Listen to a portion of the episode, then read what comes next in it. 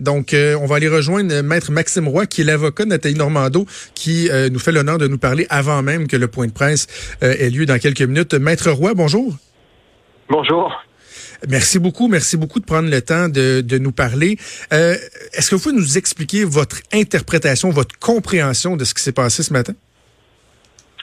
Non, parce que moi-même, je, je suis un peu surpris de la décision, que cette décision-là soit prise maintenant par le D P C P. On l'a, c'est-à-dire surpris, c'est que euh, j'ai très peu d'explications de la part du D P C P. Alors, je ne pourrais pas vous expliquer tous les tenants et les aboutissants de leur décision d'aujourd'hui. Euh, on est... Nous, depuis le tout début, de toute façon, euh, on dit que ce dossier n'aurait jamais dû avoir de commencement. Donc, évidemment, on souhaite que sa fin soit connue rapidement. On est, on est, on prend acte, mais on exhorte le D P C P de poursuivre sa réflexion parce que pour nous, c'est pas que sur sept chefs sur treize qu'il y a absence de preuves, c'est sur l'ensemble des chefs, à tout le moins ce qui concerne ma cliente, Mme Normandeau. Je sais que le D P C P a pris le soin d'analyser des documents qu'on a euh, communiqués, qu'il n'avait pas.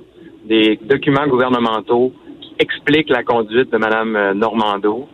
Euh, ça, on sait, ils nous ont dit que ça avait joué dans leur décision.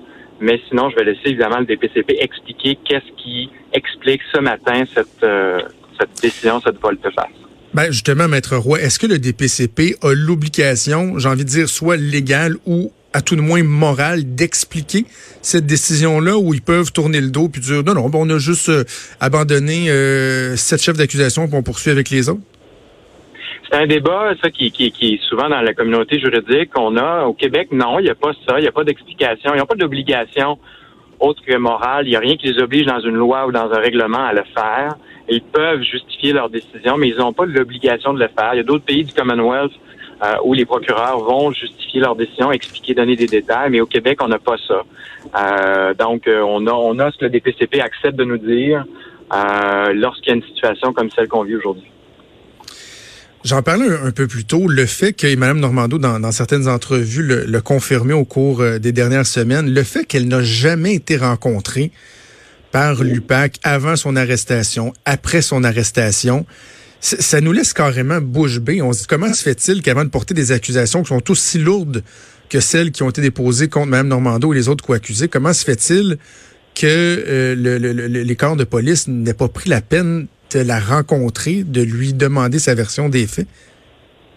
Je comprends son sentiment. Hein. Quand on se place dans la perspective d'une d'une personne accusée, de se dire, on ne m'a pas donné l'opportunité moi-même de, d'expliquer ma conduite, de, que dans l'analyse que vous ferez de ma conduite, vous n'avez pas pris le soin de m'écouter. Il y a quelque chose qui se rapproche d'une injustice, je dirais.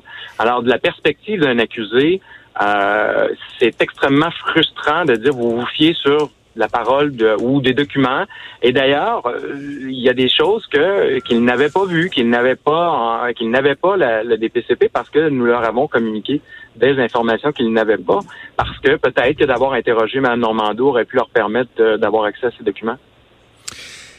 Est-ce que vous allez carrément demander l'arrêt des procédures? Parce que est-ce que le D P C P peut euh, peut défendre la crédibilité des accusations qui demeurent à la lumière de, de, de ce qu'on voit là? Parce que, Maître Roy, Je, je, on, on, on, on reste sans mots de savoir que trois ans après le dépôt d'accusations aussi importantes que ça, sans crier gare, le D P C P dise, ben, pff, finalement, on présentera pas de preuves. Est-ce que ça vient pas carrément euh, abattre la crédibilité du reste de l'opération? Ben, au moment où on se parle, tout est sur la table. Nous, on attend impatiemment aussi, vous vous souviendrez, l'enquête du B E I. Il faut se rappeler que le B E I, c'est pas banal, le B E I fait une enquête criminelle sur le comportement de l'U P A C, donc l'unité qui enquête ma cliente, sur la façon dont ils ont mené l'enquête à l'égard de Mme Normandeau. Ça, c'est pas banal. Ça, pour nous, en ce moment, une de nos priorités, c'est de savoir qu'est-ce qui, qu'est-ce que le B E I, le Bureau d'enquête indépendant, qu'est-ce qu'il apprend, qu'est-ce qu'il sait, qui lui laisse croire qu'il y a des crimes qui ont été commis dans l'ordre, à l'occasion de l'enquête de Mme Normandeau. Ça, pour nous, c'est c'est notre priorité absolue. On veut savoir qu'est-ce qui se passe parce que vous comprendrez que on n'est pas, on est dans un pays où la loi, il y a la loi, il y a la charte, euh, on a des garanties. On peut pas, les, on peut, on n'acceptera jamais que les policiers commettent des infractions euh, dans le cadre d'une enquête policière. Ça, personne n'accepte ça. Alors tout est sur la table. Je, je peux pas, je peux, j'exclus rien pour l'instant. OK. Avez-vous parlé à votre cliente euh, ce matin, euh, Maître Roy? Oui, certainement. Certainement, oui. Son état, comment, comment, comment est-elle? Ben, pour nous, je le dis, c'est un peu cliché, mais c'est un dossier qui n'aurait jamais dû avoir de commencement. Donc, on veut connaître la fin rapidement. Euh, on, on, on prend acte de la décision du D P C P, mais on les exhorte. On les exhorte de poursuivre leur réflexion. On les exhorte de rendre la bonne décision, c'est-à-dire de mettre un terme rapidement à toute cette affaire.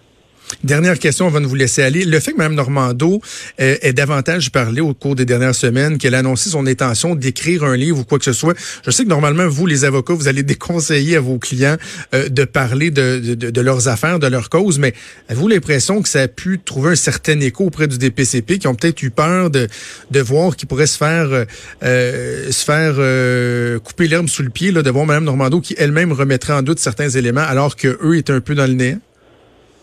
Ben, je dois vous dire que dans nos discussions confidentielles, on s'est posé la même question.